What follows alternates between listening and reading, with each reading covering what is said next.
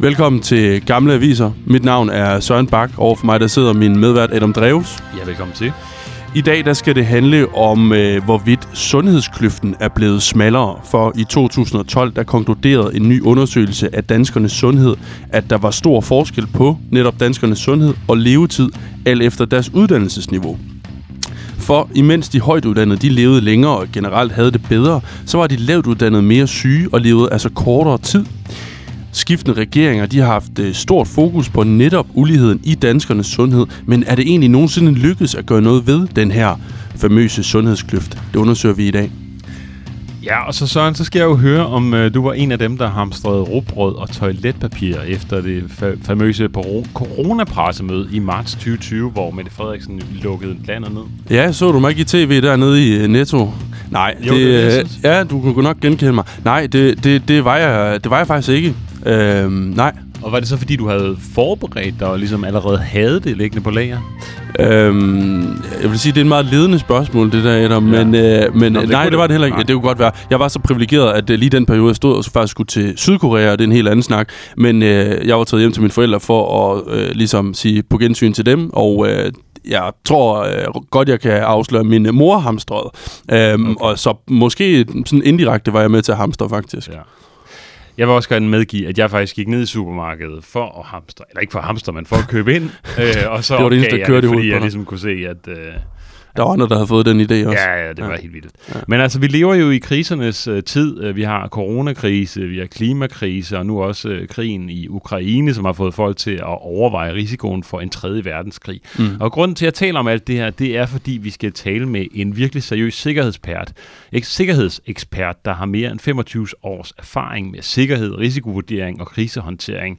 Hun har været sikkerhedskoordinator i Diplomatic Security Service under det amerikanske udenrigsministerium. Hun har håndteret kidnapnings, afpresning, spionagesager og rådgivet regeringer, globale virksomheder og meget andet. Hun hedder Susanne Dimer, øh, Susanne Skov Dimer, og øh, altså hvis der er nogen, der ved, om man skal preppe eller ej, og hvordan der, om der er kommet flere prepper, jamen så er det Susanne Dimer. Hun nåede, opnåede sin claim to fame, da hun øh, i Berlinske den 2. februar 2020 var ude, øh, og øh, altså tre uger før det første bekræftede danske coronatilfælde, og anklagede den danske sundhe- sundhedsmyndigheder for at tale coronaen ned, samt for ikke at sætte danskere, der fløj ind fra Kina i karantæne, og øh, Ja, det var Brostrøm imod, men, øh, men hun øh, kom altså med en opsang der, og mm. den fik hun jo ret i, kan man sige. Jeg tror, han kaldte det for overkill at sætte de her danskere i uh, isolation faktisk Præcis. dengang. Men hun kommer her ind i studiet øh, om ikke så længe, og øh, det, bliver glæder jeg mig til. Men allerførst så skal det altså handle om uh, afghanske flygtninge, der konverterer til kristendom i Danmark. For i 2012 der bragte politikken nemlig en historie om de to afghanske flygtninge, Mohammed Ayubi og Jamal Khasemi, som konverterede til kristendom i Apostelkirken i København, mens de ventede på at få behandlet deres øh, sag om asyl. Vi skal tale med øh, sovne og indvandrerpræst ved Apostelkirken, Niels Nyman Eriksen, om hvordan det gik med de to flygtninge her, og øh, så skal vi blive klogere på uh, konvertitter fra Afghanistan. Velkommen til programmet. Nu skal det handle om øh, afghanske konvertitter, som kommer til Danmark og som søger asyl. Øh, og mange af de her øh, afghanske flygtninge, de øh, søger altså, øh, ja, som sagt asyl, og så, øh, så er der nogle af dem, der vælger at øh, konvertere til kristendom. Jeg sidder her med en artikel fra 31. maj 2012, hvor rubrikken den lyder, Eksmuslimer, kolon, kristendommen er retfærdig og barmhjertig. Nu læser jeg lidt højt fra artiklen her. De to mænd tager det roligt. Truer ikke med sultestrække og håber på det bedste. At de får asyl i Danmark. Sker det ikke, vil de stride imod, selvom de frygter, hvad der kan vente dem. Forfølgelse og straf fra myndigheder og landsmænd. Mohammed Ayubi er 24 år, Jamal Khasemi 21 og er begge født i Afghanistan som muslimer. Men de har lagt islam bag sig og er konverteret til kristendommen, siden de for et par år siden kom til Danmark som flygtninge. Denne eftermiddag sidder de i Apostelkirken i Saxogade på det centrale Vesterbro og fortæller gennem en tolk deres næsten parallelle historier. Mohammed begynder for nogle år siden hjemme i Afghanistan den farlige fløt med kristendommen. Han møder i det skjulte nogle kristne landsmænd, anskaffer sig bibler, giver nogle af dem videre, men bliver afsløret af politiet. Først da går det op for ham, at det har sine konsekvenser at svigte islam. Han rejser til Iran og videre via flere europæiske lande til Danmark. 14. april 2010 melder han sig som flygtning. Under opholdet i et asylcenter kommer han via andre i centret i kontakt med de kirkelige grupper af både danskere og indvandrere som missionerer blandt asylansøgerne. Han begynder at læse Bibelen mere systematisk og beslutter sig til at konvertere fuldt ud. Jeg valgte en ny tro, fordi jeg i Bibelen læste, at man kan blive frelst, siger Mohammed, som sidste sommer blev døbt i Apostelkirken. Kort efter fik han afslag på asyl fra Udlændingsstyrelsen, et nej, som flygtningenævnet stadfæstede i februar i år. Også Jamal tager til Iran. Her bliver han blandet ind i stridigheder, der bunder i hans fars aktiviteter hjemme i Afghanistan. Han føler sig truet, og hans mor arrangerer hans flugt til Europa. Han kommer til Danmark 25. august 2009. Under opholdet i asylcentret bliver han også vagt for kristendommen. Senere tager han skridtet fuldt ud og bliver døbt. Og nu øh, kan vi altså så byde velkommen til sovne og indvandrerpræst i netop Apostelkirken i København, øh, Niels Nyman Eriksen. Velkommen til. Tak for det. Ved vi, hvad der egentlig skete med de her to øh, afghanske øh, konvertitter? Ja, altså, den ene af dem øh, har vi fortsat øh, kontakt til, og, og, og han fik øh, opholdstilladelse øh, og, og, og, og har det godt. Øh, den anden har vi mistet kontakten til, så jeg ved strengt taget ikke, hvad der er sket med ham. Okay. Og, og han, han, vi ved ikke, om han er i Afghanistan, eller hvor han er henne? Nej, det ved jeg faktisk ikke. Nej, okay. Men en af dem fik, fik så opholdstilladelse? Ja, i Danmark. Det ja. har, har du nogle eksempler på, øh, eller lad, mig, lad, lad os lige starte med ham, der så øh, ender med at få opholdstilladelse. Ved vi om, øh, om hvorvidt det her med, at han øh, øh, lod sig døbe øh, og, og konverterede til kristendom, at det havde indflydelse på, at han øh, endte med at få opholdstilladelse? Ja, det, det havde det. Øhm, det, det var... Øhm det var det, der ligesom blev det, det udslagsgivende, at, at det blev lagt til grund, at han var konverteret fra islam til, øh, til kristendommen, og at det kunne få nogle øh, konsekvenser for en sikkerhed i Afghanistan, hvis han blev hjemsendt. Mm. Og, og hvad er det for nogle konsekvenser? Jamen, øh, øh, altså forfølgelse, øh, enten øh, hvad skal man sige, mere systematisk fra systemets øh, øh, politisk hold, eller fra øh, altså nabolaget folk, øh, som hører om, at han er konverteret, og, og, og som øh, vil øh, straffe ham for det. Mm. Altså lokalbefolkningen simpelthen. Simpelthen, ikke fra ja. myndighederne. Ja, okay. Øhm, og, og, altså ved vi, hvorfor, øh, hvorfor han så får de her... Altså står jo i artiklen, at, at de begge to sådan set får nej, men, men det ved jeg ikke, at øh, man hører også af til, at, øh, at, at det kan hjælpe. Øh, det har jo også været fremme øh, i, i medierne for ikke så længe siden faktisk, at det kan hjælpe øh, flygtninge i forhold til deres øh, sag om asyl, hvis det er, de øh, medvirker i medierne. Øh, ved vi, om det har haft nogen indflydelse i, i de her sager? Det er ikke sikkert, du ved det, det men altså... Det, jo, jo, altså det er interessant, du siger det, fordi at øh, øh, lige netop en af de her sager var en, en, en form for øh, testsag på lige netop det spørgsmål, okay. hvor øh, myndighederne øh, tidligere ligesom havde henvist til, at hvis man, hvis man ikke var blevet eksponeret, øh, så måtte man kunne øh, tage hjem og hvad skal man sige, holde lav profil med mm. sin, øh, sin, sin nyvundne tro. Øh, den måde at argumentere på, den den øh, øh, faldt man, gik man bort fra i forbindelse med en af de her øh, to nævnte sager. Så øh, altså, jeg, jeg tror faktisk ikke, at, at selve medieeksponeringen har været et, det har i hvert fald ikke været et talesat øh, element i deres øh, asylvurdering. Okay.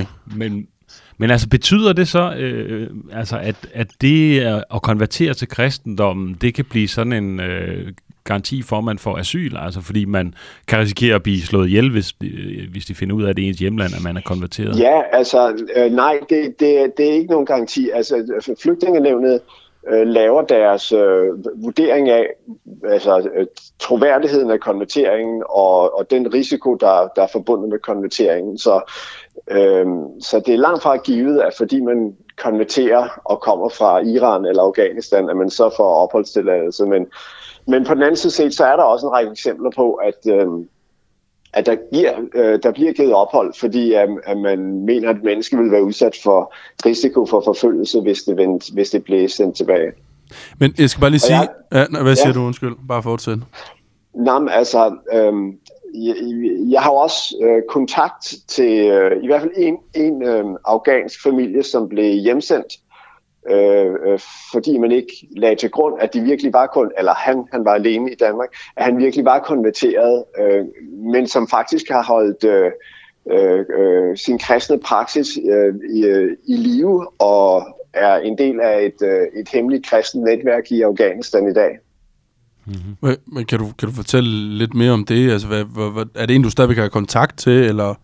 Ja, ja, det er otte år siden, at han blev sendt tilbage til Afghanistan, og jeg har haft kontakt til ham øhm, i, i hele den periode, hvor han er øhm, altså blevet sat i forbindelse med et, øh, et hemmeligt kristent netværk, øh, som han har været engageret i, og øh, så, så sker der jo det, efter at Taliban overtager magten her i altså, var det august øh, 21, hey, hey. at øh, langt de fleste kristne flygter, øh, men han bliver tilbage. Det lykkes øh, ham ikke at flygte, mm. øh, og har så måttet have en, øh, en tilværelse, hvor han, øh, ja, altså, han har trukket sine børn ud af skolen, og øh, øh, de har sådan flyttet fra sted til sted, fordi at han, han har sådan en frygt for, at der er nogen, der ved om hans kristne tro, der vil meddele det til styret, fordi at Øh, det, det, det kan få øh, uoverskuelige følger for ham, hvis, hvis det bliver kendt. Det er klart. Øhm, men men øhm, det forstår man godt, men Niels Nyman, hvis man nu... Øh, altså har du ikke også eksempler på, at der er nogen, der ligesom har konverteret, hvor det så viser sig, at de udelukkende har gjort det for at stille sig i bedre lys i forhold til at få asyl? Jo, det tror jeg, der har været eksempler på. altså, øh, jeg, det er ikke noget, du selv har ikke, oplevet, eller hvad? Jo, altså, jeg vil sige, jeg, jeg, jeg tror ikke, det er mange, som øh, for hvem det har været rent instrumentalt. instrumentalt altså at, at, at de udelukkende, øh, at de simpelthen har, har, har, har, har lavet en beregning og sagt, det her, det betaler sig. Jeg tror, for de flestes vedkommende har der været tale om en, øh, en reel konvertering. Mm. Men dermed var ikke sagt, at motiverne ikke har været sammensatte, for det tror jeg, de har været i langt de fleste tilfælde. Og øhm, altså, hvis man kommer fra Iran og Afghanistan og konverterer som asylsøger, så vil det jo øh, potentielt i hvert fald få indflydelse på ens asylsag, og det kan man ikke se bort fra. Og jeg må jo også indrømme, at jeg jo kan se, at mange af dem, der var meget engageret som asylsøger, at der er en del af dem, som hvad skal man sige, pacificeres øh, efterfølgende, og ikke er så, så, så kirkeligt aktive, som de var, mens de var asylsøgere. Ah, okay. Mm. Og hvad, hvad fortæller det dig? Jamen, det fortæller flere ting. Det, øhm, det fortæller om, at de er i en ny livssituation, hvor de ikke har afmagten inde på livet på samme måde. Øh, nu, nu skal de ud og lære sproget, og måske stifte familie, og få et arbejde osv., og, og det betyder, at øh, kirken og det kirkelige fællesskab ikke længere helt på samme måde har den indre nødvendighed sådan i deres dagligdag. Mm. Men det ja. behøver ikke indebære, at de er holdt op med at være kristne. Det kan det jo, det kan det jo sagtens fortsat være. Ja, ja, det er klart. Det, det, og det, det er jo svært at, at bevise det her, fordi det jo, du kan jo ikke ja. bevise noget, der foregår op i hovedet på folk på den måde. Ja, uh, altså, det er jo, og det er jeg ser jo også, at mange, mange af dem, der ligesom øh, er kommet lidt på afstand af sådan det, det kirkelige fællesskab, de så opsøger os. Altså hvis, de, hvis der sker et eller andet i deres, øh, deres familie, eller de står over for en stor begivenhed, mm. eller børn, der skal døbes, ikke? og så kommer de til os igen. Ja, jamen det, er jo, så, det, det skulle jeg lige til at spørge om, nemlig, altså, øh, fordi øh, vedkommende der af de to, øh, altså de to flygtninge, som øh, politikartiklen her øh, omhandler, du siger, der er en af dem, der så har fået opholdstilladelse i Danmark, efter han har konverteret til kristendom. Kommer ja. øh, vedkommende øh, stadigvæk i kirken, eller hvad ved du det? Altså praktiserer øh, vedkommende stadigvæk øh, sin kristne tro? Øhm, altså, vi, vi har en, øh, hvad skal man sige, en løs kontakt til ham. Øh, øh, så så øh, øh, der sker jo det med mange, når de får opholdstilladelse, at de bliver boligplaceret i andre områder af Danmark, øh, og, og vi derfor ikke længere har den samme nære kontakt til dem, som vi havde øh, ja, det er klart. Øh, i forbindelse med... med ja, hvis han bor i Vejle for eksempel, så giver det jo ikke mening, at han kommer i kirken på Vesterbro selvfølgelig. Det er jo, det er jo klart. Hvordan, øh, Niels Nyman Eriksen, øh, hvordan du er sovne og indvandrerpræst i Apostelkirken København, hvordan sikrer I jer egentlig, at, øh, at nogen ikke udnytter det her med at konvertere til kristendommen for at hjælpe deres asylsag? Jamen, det, det, det kan vi ikke sikre. Altså, vi, det, det, Nå, men er det ikke noget med, at man ikke bare kan komme ind og blive døbt for gaden af, at man ligesom skal gennemgå et vist forløb? Jo, jo. Kan du ikke ja, prøve at fortælle ligesom, det? Vi har tilrettelagt nogle processer, hvor, hvor vi siger, at øhm, altså, hvis en asylansøger kommer og siger, at han ønsker at konvertere, så vil vi i udgangspunktet sige, øh, velkommen, det er en stor beslutning. Det kommer til at tage noget tid. Og så er der et, øh, et fastlagt program, og, og i Apostelkirken, så tager det i udgangspunktet et år, hvor man øh, kommer i kirke og, og, og får undervisning, og sådan lidt tilsvarende konfirmationsundervisning, mm. kan, man, kan man sige. Så... Og det er simpelthen fordi, at, at, at hvad skal man sige, en asylansøger kan være klar til en meget hurtig konvertering, men, men der er det ligesom vores opgave at sige, jamen lad, lad det nu lige bundfælde sig, og giv dig lige tid til at, at leve dig ind i, hvad den her tro faktisk øh, øh, indebærer, inden du tager det store skridt. Mm. Og det, det er klart, der er, dag er der ikke nogen garanti for, at der ikke også skal ske misbrug, og det, det sker der, det er der uden tvivl sket, men, men hvad skal man sige, det, øh, det, det kan vi ikke garantere os imod. Vi må, vi må bare ligesom prøve at, at sætte nogle rammer for det, der er så så øh, forsvarlige, som, som vi mener, vi, så, vi kan så, gøre det. Så det er noget med, at, at det ikke bare, netop som øh, Adam siger, man ikke bare kan gå ind for gaden og blive døbt, det er jo sådan en, en sikkerhedsforanstaltning ja. mod, at, at netop folk bare misbruger øh, kristendommen til at, at, at få deres et, et ophold i, øh, i Danmark. Ja, som, at de misbruger den, men i virkeligheden også, at de så stiller sig selv i en, øh, i en ekstra farlig situation, fordi mm. at øh, myndighederne ikke vil regne det for troværdigt, ja. hvis det bare er sådan en, en hurtig øh, Klart, og det kan have meget store konsekvenser, og, og hvis de så risikerer ikke de at blive sendt tilbage med mm. et yderligere problem i, i tillæg til det, de kom med, nemlig at de øh, også er konverteret. Klart. Niels Nyman Eriksen, du er øh, sovne og indvandrerpræst i Apostelkirken i København. Uh, tusind tak, fordi du lige vil være med her, og uh, vi kan jo så uh, konstatere, at uh, ja, hvad angår de her to uh, konkrete flygtninge, så, uh, så uh, har den ene af dem fået uh, ophold i Danmark, og den anden øh, er der ikke kontakt til længere. Og man kan sige, at hvis vedkommende er i øh, Afghanistan, så er det nok ikke blevet nemmere at være kristen, tænker jeg ikke, efter Taliban har overtaget magten i hvert fald. Det er nok ikke det er nok skal, rimelig sikkert. Når man skal gå og, og flage med. Ja. Nej. Er du prepper og frygter dommedag, så hør her. Coronaen har gjort mange til preppere, Altså mennesker, som har lager blandt andet med dåsemad og toiletpapir, øh, som står velforberedte på den pludselige katastrofe. Men ifølge en dansk sikkerhedsrådgiver er det ikke nok. Nej, du bør også købe en dieselgenerator og indrette et uindtageligt panic room i dit hjem. Sådan lyder overskriften på en artikel i Berlinske fra øh, 2020. Og hvad er så en prepper? Jeg læser lidt videre her i artiklen. Altså det vil sige en af dem, der er ualmindeligt velforberedte på katastrofer, der rammer ud af det blå, det vil sige terrorangreb, øh, naturkatastrofer eller cyberangreb, der i værste fald både slukker for vand, varme, strøm samt mobil og internet. Og som af samme årsag har kælderen fyldt til briskepunktet med hektolitervis af vand i store tanke med kilo efter kilo af dåsemad og andre langtidsholdbare fødevarer med et mindre arsenal af lommelygter, batterier, soveposer og gasbeholdere. Ja, og coronaen bragte jo øh, mere end en gnist af prepper op i store dele af den danske befolkning, for inden statsminister Mette Frederiksen havde afsluttet sit historiske pressemøde den 11. marts, hvor landet lukkede ned, ja, så på mange grebet af panik og styrtede ned og hamstrede i supermarkederne.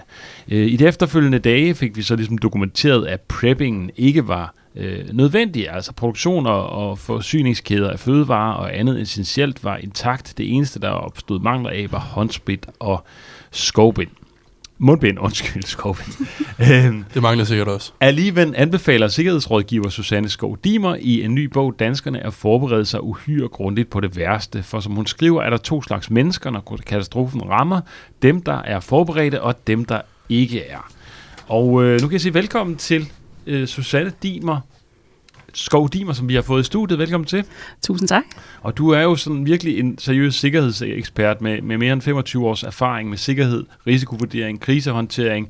Du har været sikkerhedskoordinator under det amerikanske udenrigsministerium og har håndteret kidnapnings, afpresnings og alle mulige slags sager. Øhm, og som jeg også har nævnt tidligere, så det claim to fame, det er jo, at du ligesom øh, forudså øh, coronakatastrofen øh, og prøvede ligesom at advare sundhedsmyndighederne og sagde, at deres øh, katastrofeberedskab ikke var godt nok.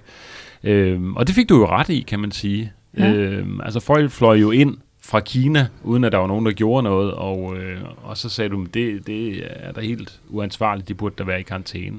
Ja. Øh, men det mente øh, sundhedsmyndighederne af Brostrøm ikke var nødvendigt. Men øh, Kan det passe, han kalde det for et overkill? Var det det, han sagde? Eller hvad? Ja, jeg, Ja, jeg, det var jeg har hørt mange ting. Der var også nogen, der sagde, at deres mavefornemmelse var ikke lige til, at øh, coronaen kom til Danmark, men øh, Okay. det var der ikke lige nogen, der havde fortalt coronavirusen, tror jeg. Nej, nej, okay. at mavefornemmelsen sagde noget andet. Ja, Men det var jo så øh, fra 2020, det her, kan det ikke passe sjovt. Øhm, og så kan jeg jo spørge dig, hvordan ser det ud i dag? Er der kommet flere preppere? Der, der vil jeg nok allerede selv sige, at det er der sikkert, eller hvad? Ja, det er der. Der er kommet flere preppere, men der er også kommet flere mennesker, der bare gerne vil være forberedt. Mm-hmm. Øhm, og jeg tror, vi skal prøve at passe på med at putte os ned i en boks, der er det ene eller det andet. Fordi jeg synes godt, at man kan være et fuldt spektrum af forberedelse. Ja. øh, hvor at prepping, det er der, hvor, du, hvor vi næsten er ude i at tale, at vi kan overleve et doomsday. Øhm, og det er jo ikke det, jeg lægger op til i, Nej. i min bog Forbered dig bedst på det værste. Okay. Det er jo simpelthen bare almindelig sund fornuft. Ja. Og at vi ligesom forbereder os på to parametre, altså den mentale, som er super vigtig, og så også den praktiske, som er lidt mere i forhold til, til det, du taler om med mad og, og vand og medicin osv. Okay, ja, fordi der har været nogle programmer også på DR blandt andet, mm. Om nogle prepper, som er sådan lidt nogle skøre kugler, kan man, kan man, vil man, kunne man fristes til at sige, ikke? Altså som folk, der render rundt i, under coronakrisen, rendte rundt med gasmasker på og i fuld øh, sikkerhedsdragter så videre. Men altså, du siger, øh, du tager det meget alvorligt med, med risikovurdering og så videre. Altså, er der god grund til at preppe lige nu? Det synes jeg, og det synes jeg, der er flere grunde til. Det ene er jo selvfølgelig den, den, den meget tydelige, øh, kan man sige, trussel, vi, vi står overfor i forhold til et, et presset Rusland.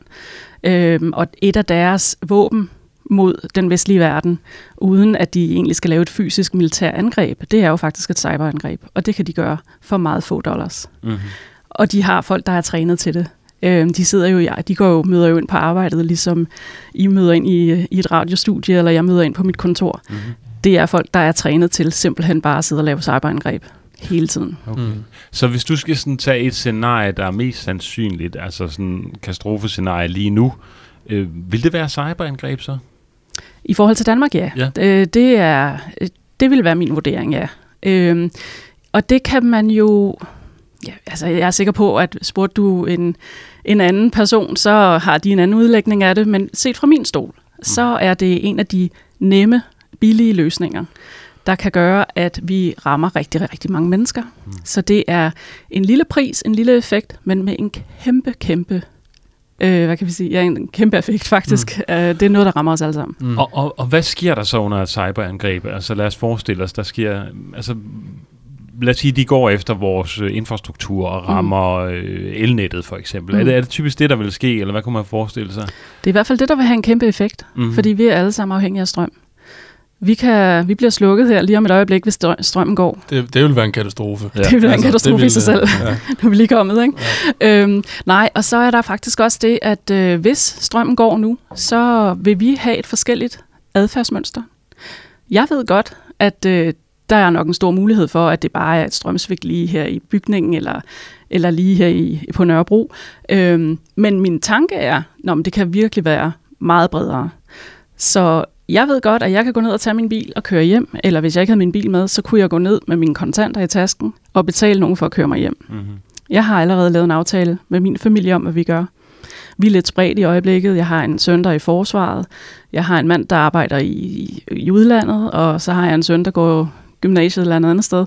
Så vores plan, det er faktisk at mødes derhjemme.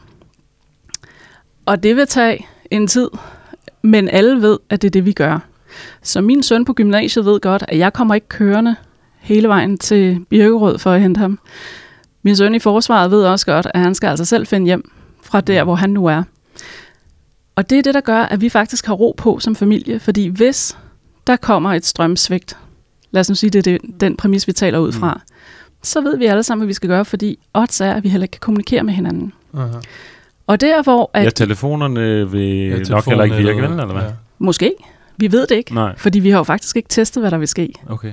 Og det er jo en anden ting. Hvorfor tester vi ikke sådan nogle ting? Men det, der også er i det, det er, at når jeg går herfra, og jeg har brugt mine kontanter for at stoppe en eller anden, købe en Christiania-cykel eller et eller andet for at komme hjem, så vil I tænke, hov, jeg skal med toget hjem. Og det kan I ikke, fordi det kører måske ikke. Mm. Det ved vi heller ikke. Men odds er, at det ikke kører. Og så vil I begynde at tænke, hvor er mine børn? Hvor er mine delebørn eventuelt? Øh, hvad har jeg lige hjemme i køleskabet? Jeg ved, at mange af mine, veninder, de har fem flasker champagne og tre nejlak. Det kan de ikke leve af særlig længe. Mm. Fordi vi er i en kultur, hvor vi er vant til at handle ind flere gange om dagen. Om det er takeaway, eller om det lige er kaffen på vejen, eller om det er aftensmaden, vi tager med hjem. Men det er sådan, vi er kulturelt Mm. i den vestlige verden. Ja, vi, vi, er ikke, øh, vi er ikke godt nok forberedt på, hvis der skulle ske et eller andet. Er det det, du tænker, eller hvad? Er det det, der er pointen her? Ja, fordi ja. så er det, vi går i panik. Ja. Fordi og begynder I, at hamstre i Netto og købe toiletpapir og jamen, rugbrød hvis du og- kan komme i Netto. Ja. Fordi Netto er jo nok også nødt til at lukke ned. Fordi Ja. ja. de kan jo heller ikke holde åben. Du kan jo ikke betale. Nej. Så derfor så siger jeg, når du nu går ned i Netto i eftermiddagen, når der er åben, Mm-hmm. så i stedet for at købe en pose pasta, så køb tre poser pasta. Og jeg siger ikke, du skal tømme, tømme hele hylden, og jeg siger heller ikke, at du skal fylde hele kælderen, øh, eller alle køkkenskabene derhjemme. Jeg siger bare, køb lidt ekstra, når du er ude at handle. Gør du selv det? Det gør jeg. Ja. Men... Ja. Hver gang, eller hvad? Stort set. Ja. Øhm, og så er der jo også noget praktik i at købe nogle ting, der er på tilbud. Ja, klart. Øhm, så, Det er klart. så, så der er jo også noget, noget logik i det, og specielt nu her, når vi har set en dominoeffekt på en corona, en, en krig i, i Ukraine, hvor vi jo allerede er begyndt at se stigende fødevarepriser. Mm-hmm. Men hvis alle mennesker, de gjorde det der, kan, kan jeg ikke lade være med at tænke, hvis alle de gik ned og købte ekstra ind, og, og, altså, og, købte ind af dieselmotor, og hvad man ellers kan bruge øh, til, at, til at klare sig, altså, så vil der vel ikke være noget tilbage. Og hvad nu, hvis øh, katastrofen den så slet ikke kommer? Altså, så vil vi vel tale om ressourcespil i stedet for. Nej, for du skal kun købe det, du bruger. Så det, jeg eksempelvis gør, det er bare, at jeg roterer maden. Så jeg kunne aldrig finde på at gå ned og købe en, en dåse kylling på dåse, fordi det spiser jeg aldrig. Så det vil jeg aldrig have. Mm. Men øh, vi laver rigtig meget spaghetti kødsovs. Øh, det gør vi jo alle sammen Mm. i Danmark. Det er næsten blevet vores, øh, vores folkespise. Mm. Og så er det bare at købe de der ekstra øh, dåsetomater eller noget ekstra pasta. Mm.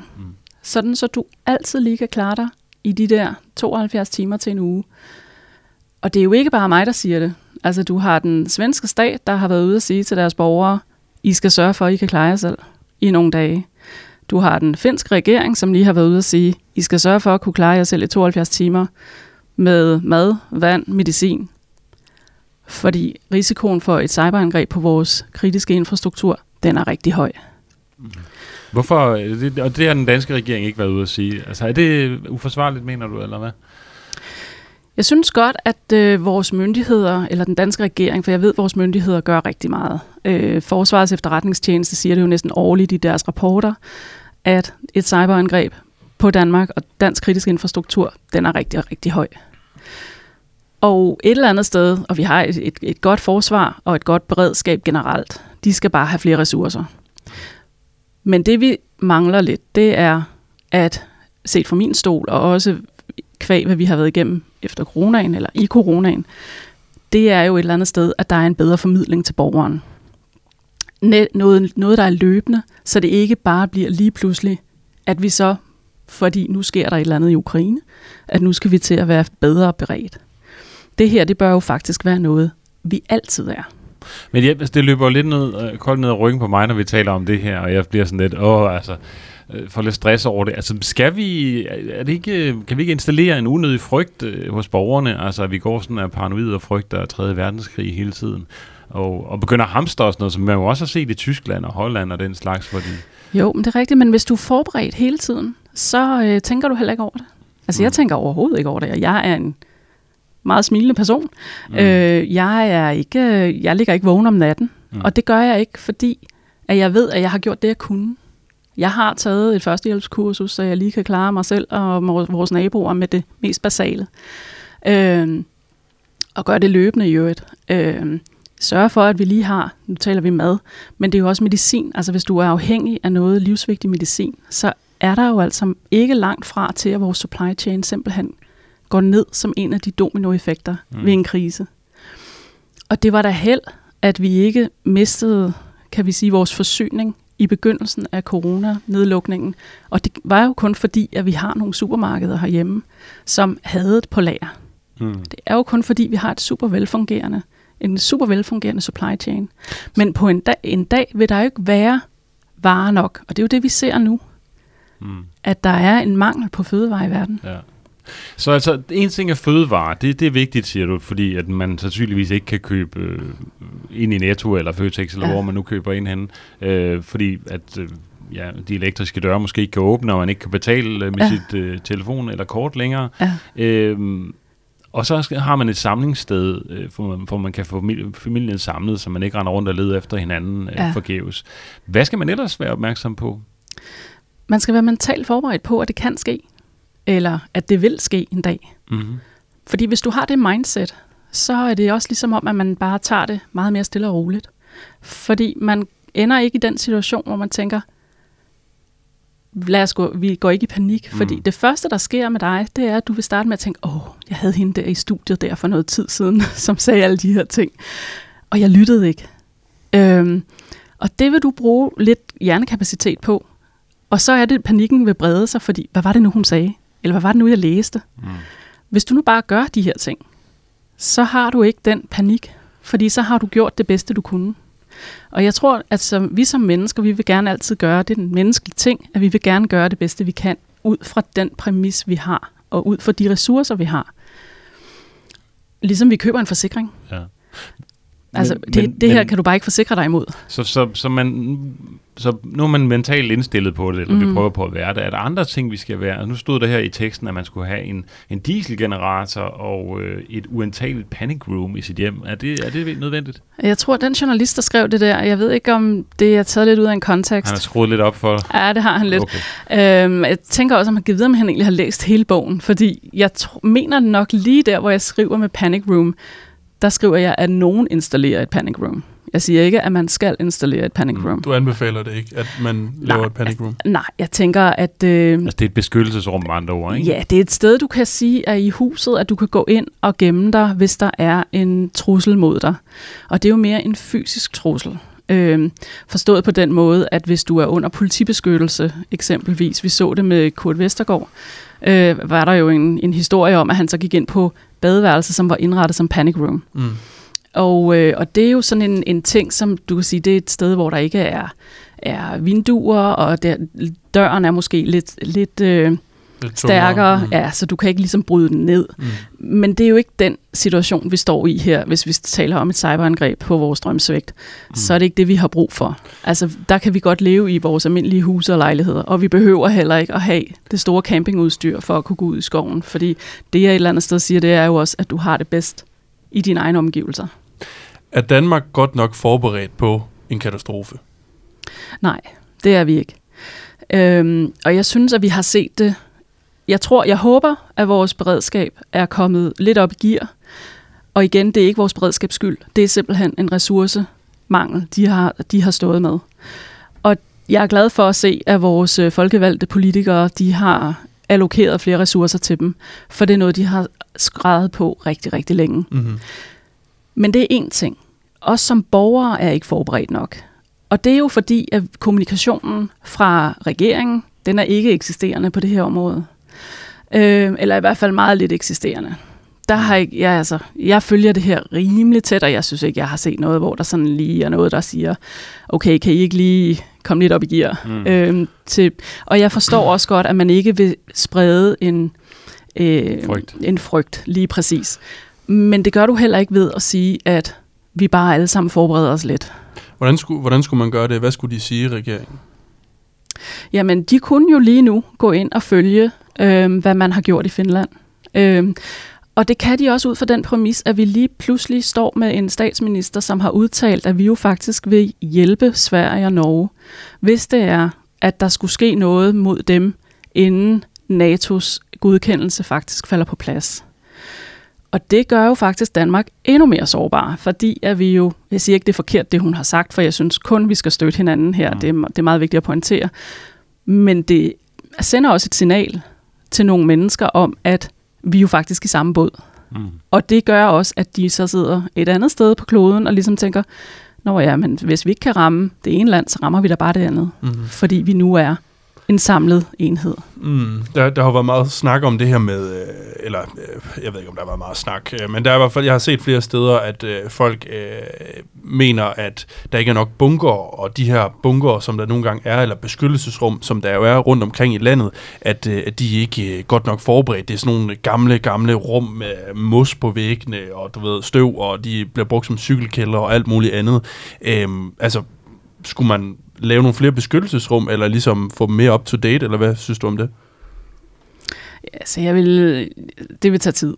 Øhm, så jeg, jeg synes, at det praktiske, vi gør til at starte med, det er måske bare lige at sende en, en besked ud til, til, til borgerne som borgerservice i forhold til, at man lige sørger for, at man har øh, mad, vand, medicin, øh, blæer til, til ens børn, øh, og hvad man ellers har brug for øh, til en uges tid.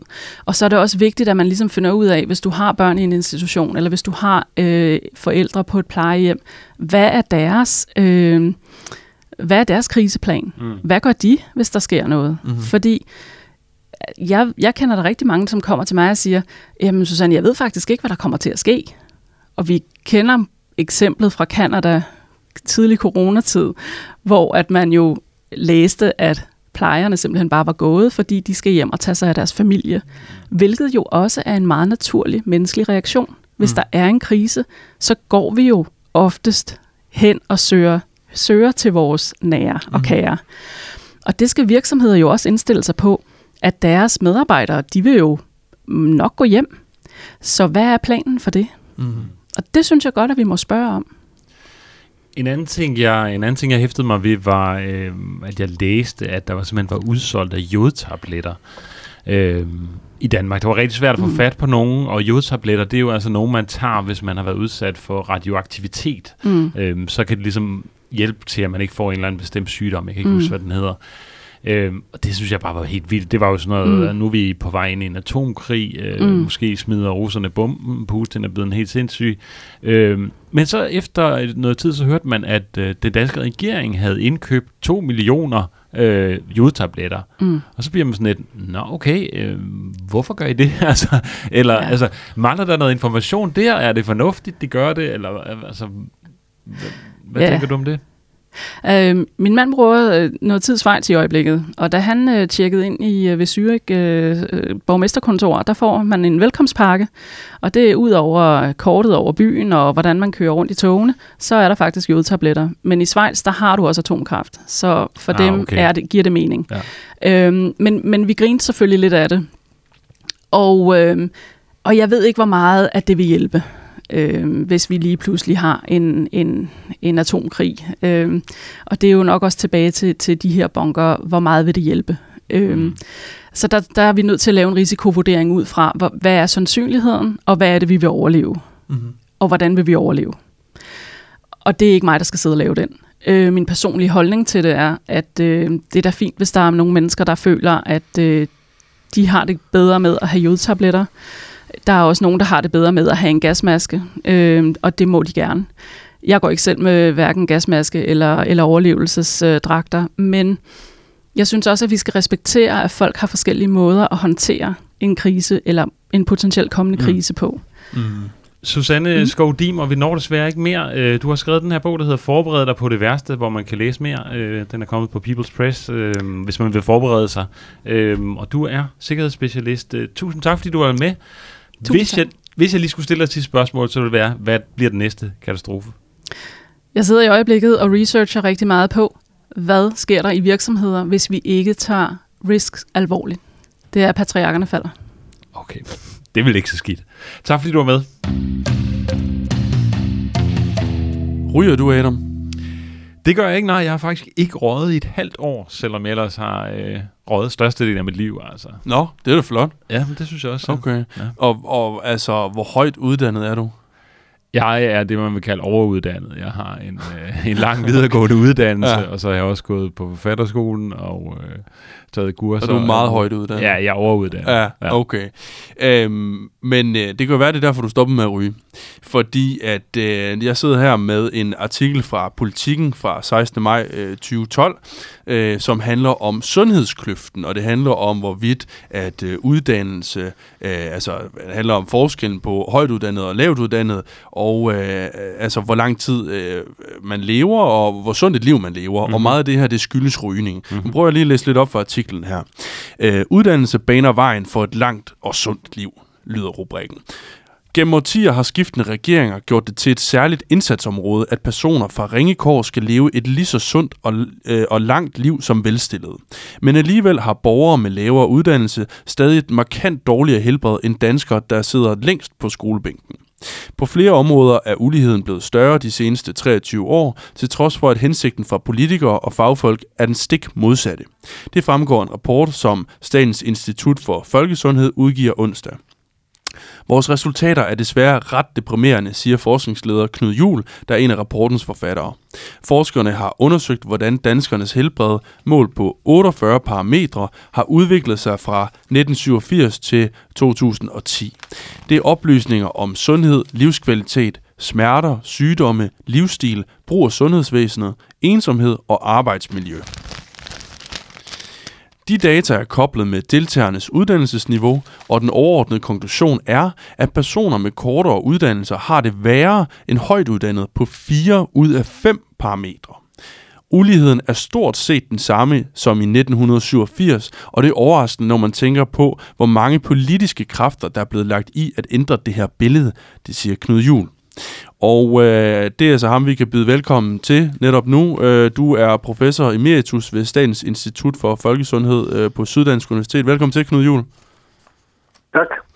I kunne altså konkludere her i uh, tilbage i, i, i 2012 i den her undersøgelse, at uh, Ja, at, at der faktisk ikke rigtig var sket noget på det her område, og at øh, uligheden den øh, mellem, øh, altså i forhold til når vi taler om sundhed og hvor lang tid folk lever på dem, der er højt uddannet og dem, der er lavt uddannet, den var altså stadigvæk øh, altså lige så stor, som den var i 1987. Hvordan ser det så ud i dag?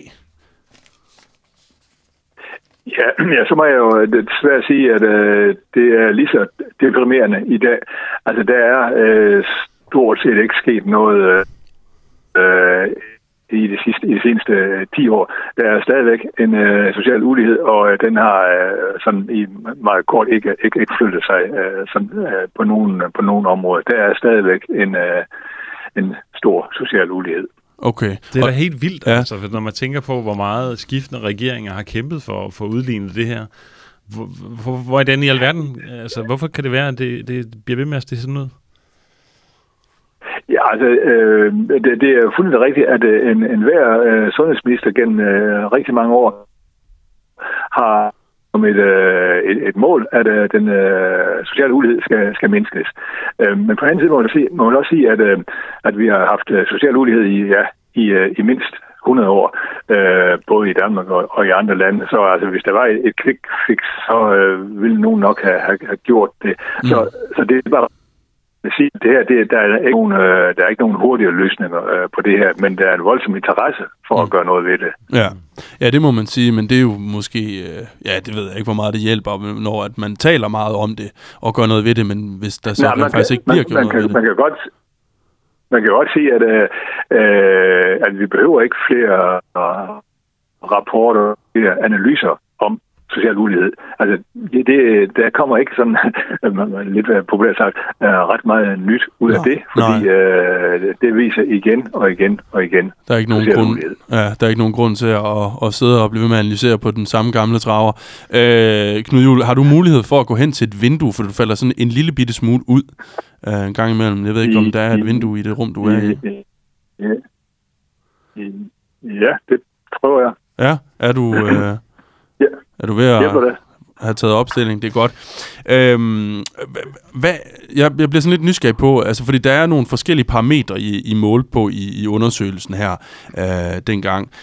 Altså, hvad, hvad er det for nogle, øh, altså hvis vi skal pege på sådan nogle store synder, nu taler vi lidt om rygning, øh, Adam og mig, inden du kom på.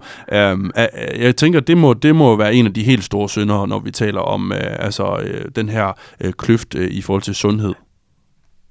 Jamen, rygning er øh, den helt øh, store synder.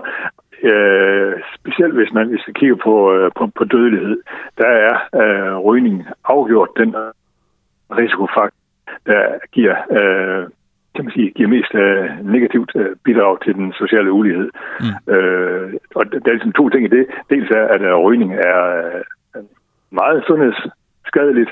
Øh, hver anden ryger, der sådan ryger øh, gennem livet, vil, vil dø af det. Mm. Øh, og vi ser, at der er stor forskel i ryge øh, hyppighederne, øh, afhængig af uddannelsesniveau. Øh, så, så det er sådan, kan man sige, det, det er en af de nemme mm. og en af de vigtige. Ja, ja klart. Hvad, hvad er der ellers af, af, af syndår, når vi bruger det ord?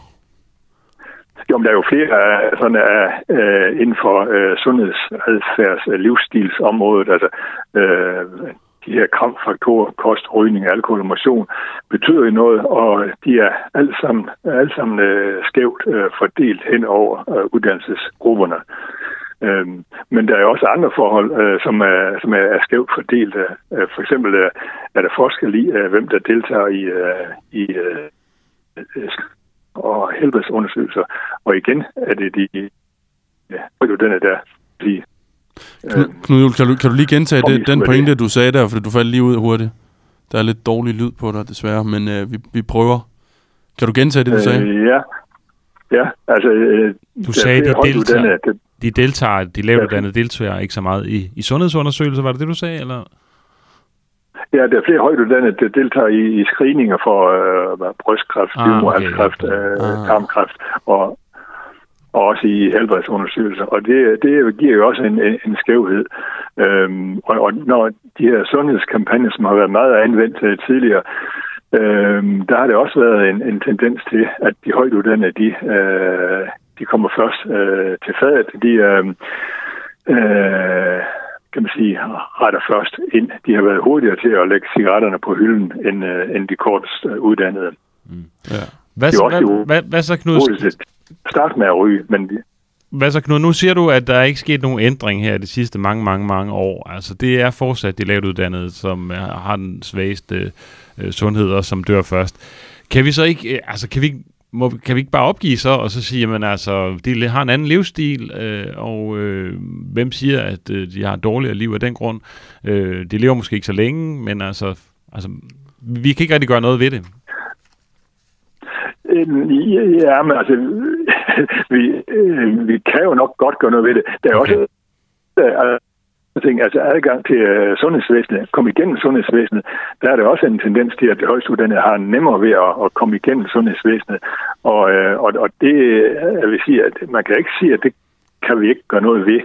Men, men uh, det, det, kræver der, det kræver der energi og ressourcer, og det kræver jo formentlig også uh, uh, uh, og, og, og, og det, økonomi, ja.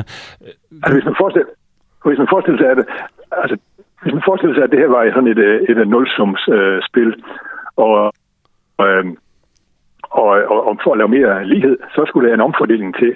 Men det betyder jo så, at øh, så må det være nogle af de ja, mere velstillede, som skulle afgive noget, og det er jo ikke øh, populært, når man er, er, er politiker.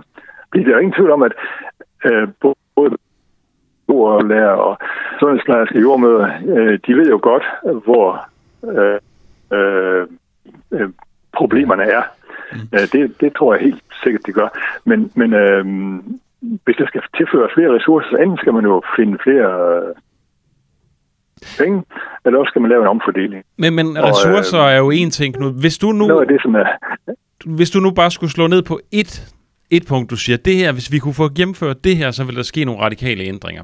En ting. Hvad vil det være?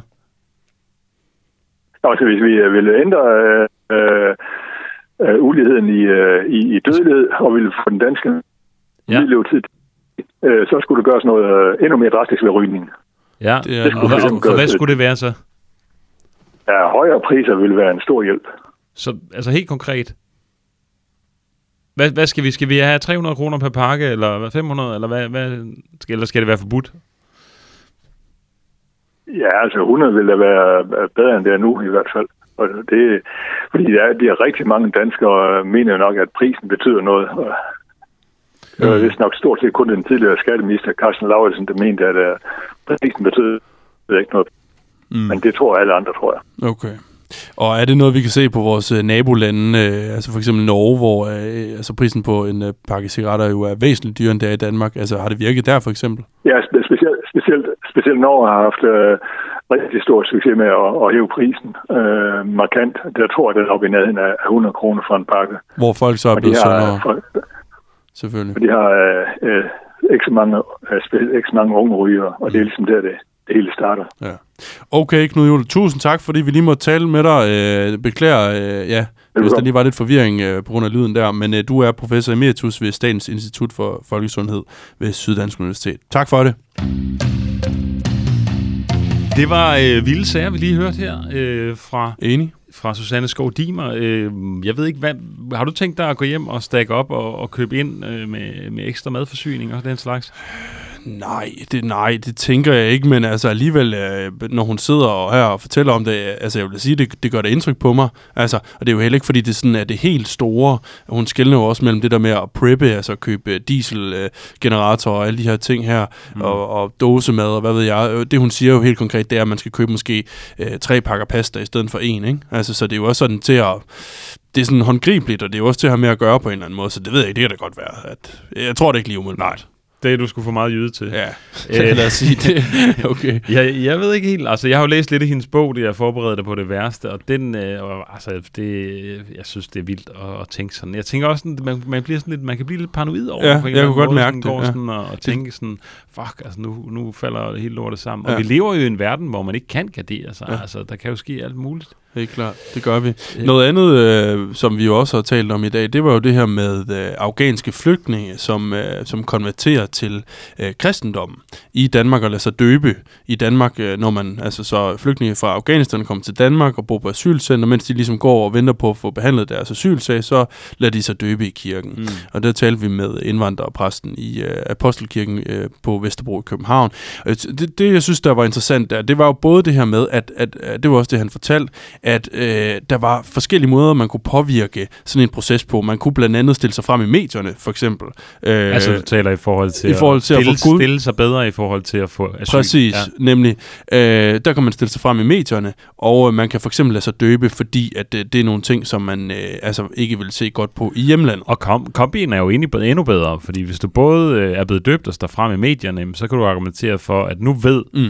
Øh, afghanerne, at, øh, at man er blevet døbt. Ja. Altså, fordi nu, nu har jeg været ude i medierne, og alle har set det, og der er sikkert nogle afghanere i Danmark, der har set det, og mm. De sender det så ned til styret, og så når jeg, hvis jeg kommer ned, så bliver jeg halshugget. Ja. Så det er et meget godt alibi Mm. i virkeligheden. Mm-hmm, det må man sige.